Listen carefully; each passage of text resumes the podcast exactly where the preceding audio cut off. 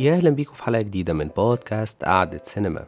النهاردة هنتكلم عن الفيلم صاحب الرقم القياسي في إجراء المكالمات التليفونية.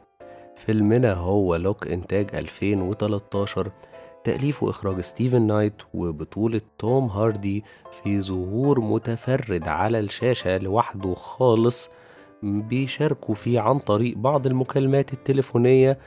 ناس كتير أبرزهم أوليفيا كولمان وخلينا نفتكر مع بعض قصة فيلمنا. الفيلم بيدور جوه العربية زي ما قلت ما كله مكالمات تليفونات آه، جوه العربية ومن خلال شوية اتصالات تليفونية بنتعرف على شخصية آيفن لوك المهندس الناجح في شغله وفي حياته العائلية. وفي خلال المكالمات دي بنعرف إنه رايح يحضر ولادة طفله من سيدة اتعرف عليها من شغله في أحد المشاريع وحصلت بينهم علاقة لليلة واحدة بدون أي سابق آه، علاقة غرامية أو أي حاجة. وبسبب ده بيضطر ما يحضرش عملية صب الخرسانة لمشروع تاريخي وبيفقد وظيفته. ولما بيعترف مر... لمراته باللي حصل بتتدمر حياته العائلية الناجحة. ومن بين التليفونات دي كده بنفهم ماضي مؤلم لبطلنا. مع والده وإن هو كان العلاقة بينهم سيئة جدا لأن هو سابه أول ما اتولد ويمكن معرفوش غير وهو كبير. وخليني في الأول أتكلم عن بداية فكرة الفيلم جت إزاي لأنها كانت لطيفة بالنسبة لي وخيال ستيفن نايت كان حلو في الموضوع لأن هو كان بيشوف footage اتصور بكاميرا digital من عربية على طريق سريع فحب يفكر لو هيضيف روح للموقف هيعمل إيه؟ فقال إن هو هيحط ممثل ويصور حاجة زي مسرحية جوه العربية. location مختلف وأقرب حاجة فعلا لوصف الفيلم هو مسرحية.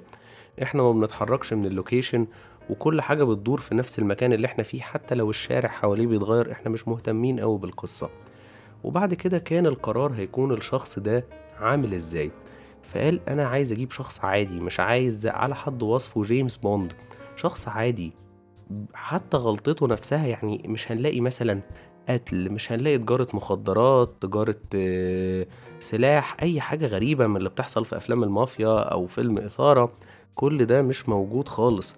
إحنا بنشوف واحد بيغلط غلطة مش هنقول إنها عادية الخيانة مش غلطة عادية بس غلطة ممكن نشوفها من أي حد حوالينا ممكن يبقى شخص قريب ليك غلط نفس الغلطة.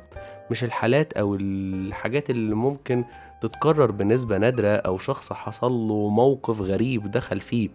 لا مش كده خالص. آه هي غلطة والغلط غلط يعني مش بنقول إن هو بسيط أو كده بس غلطة ممكن بتاعت واحد عادي.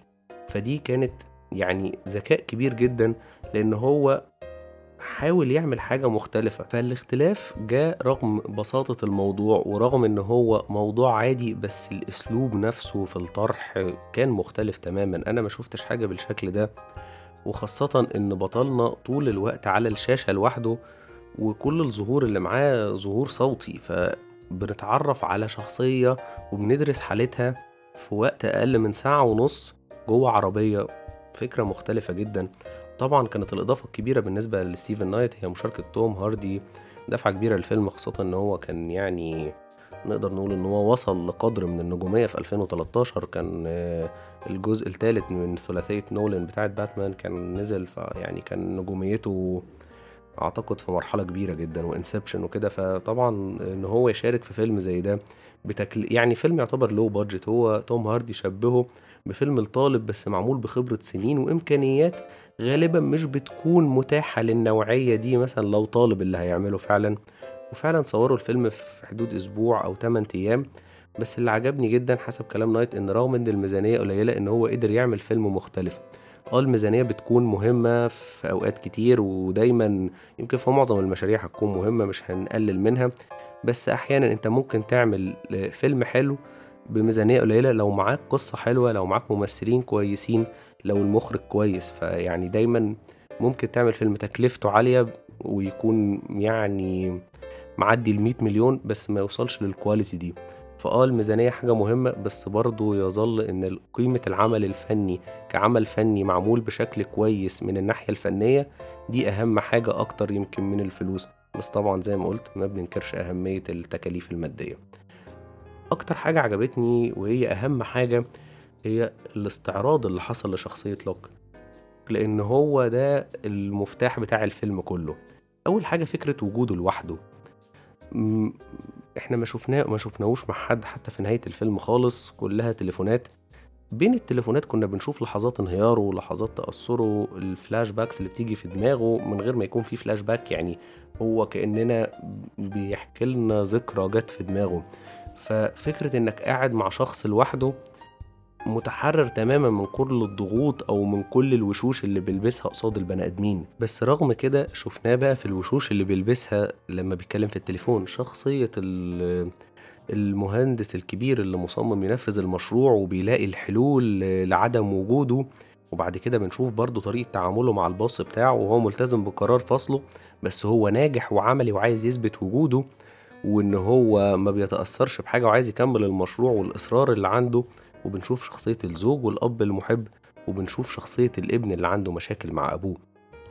فكل الحاجات دي ادتنا دراسة شخ... دراسة للشخصية كلها فكرة وجوده لوحده وفكرة كلامه في التليفون وده خلانا نقدر نوصل في رأيي الأ- الأهم مغزى في الفيلم اللي هو المعضلة الأخلاقية اللي بيحطنا فيها. يعني هو استعرض لنا كل الوجوه خلانا قريبين جدا منه عارفين كل حاجة.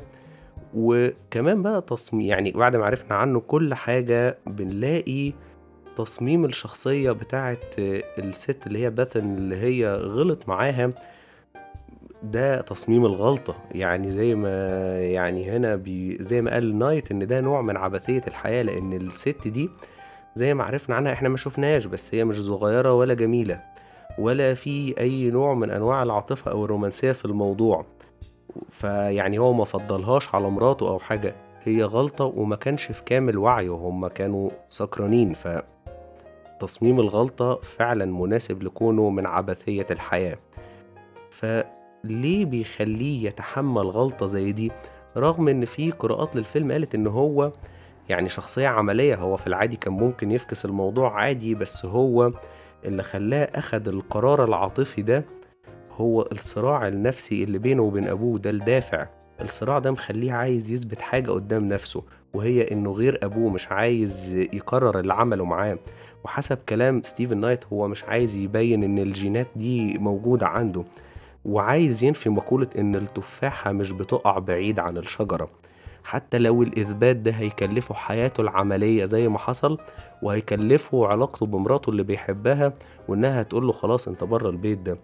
ويمكن كان الذكاء كبير جدا بالنسبة لي إن هو لما كان بيكلم أبوه كان بيكلمه في الكرسي اللي ورا حسستني بشكل شخصي إن ده ماضي بيلاحقه ومحدش غيره اللي شايفه. هو بيكلمه وهو بيبصله في المراية بتاعة العربية اللي هي جوه اللي في النص. هو كأنه هو الوحيد اللي شايفه بيتواصل معاه برغم إن إحنا مش شايفينه.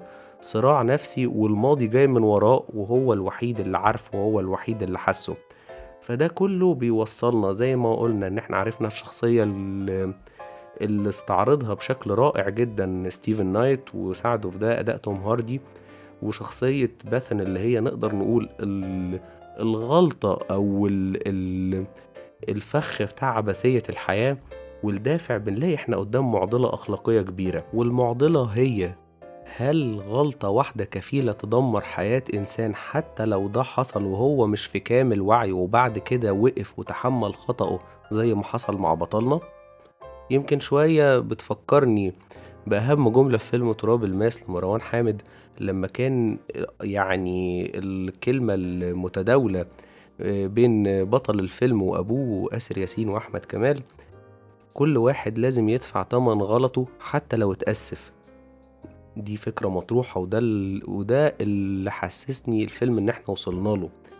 واللي بيزود المعضلة وبيخلي المشاهد محطوط كده وسط الموقف نفسه إن كل الشخصيات عندها منطق الزوجة منطقها إنها اتخانت. ودي قصة حب بينها وبينه وما كانش فيه أي بوادر لأي حاجة إن تحصل زي دي وأم الطفل اللي هي غلط معاها ست دي آخر فرصة ليها للإنجاب في سن متقدمة نسبيا وبتعاني من الوحدة وده باين جدا في مكالماتها معاه إن أنت بتحبني قال لأ أنا مش بحبك أنا لا أعرفك ولا يعني مفيش بينا حاجة عشان لا أحبك ولا أكرهك أصلا.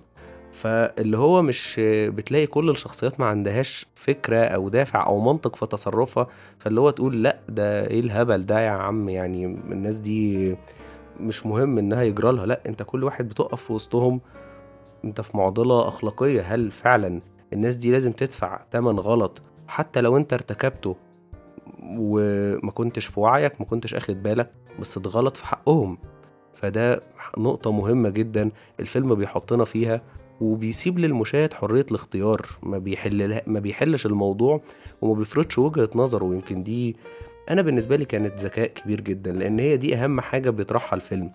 هل غلطة واحدة كفيلة تدمر حياتك حتى لو أنت ما كنتش واعي؟ فما بالك بقى لو واعي أصلا يعني. وكمان اللي زود الموضوع وحبكه بالنسبة لي بصراحة هي عدم وجود نهاية محددة. يعني الطفل اتولد بس المشاكل ما اتحلتش.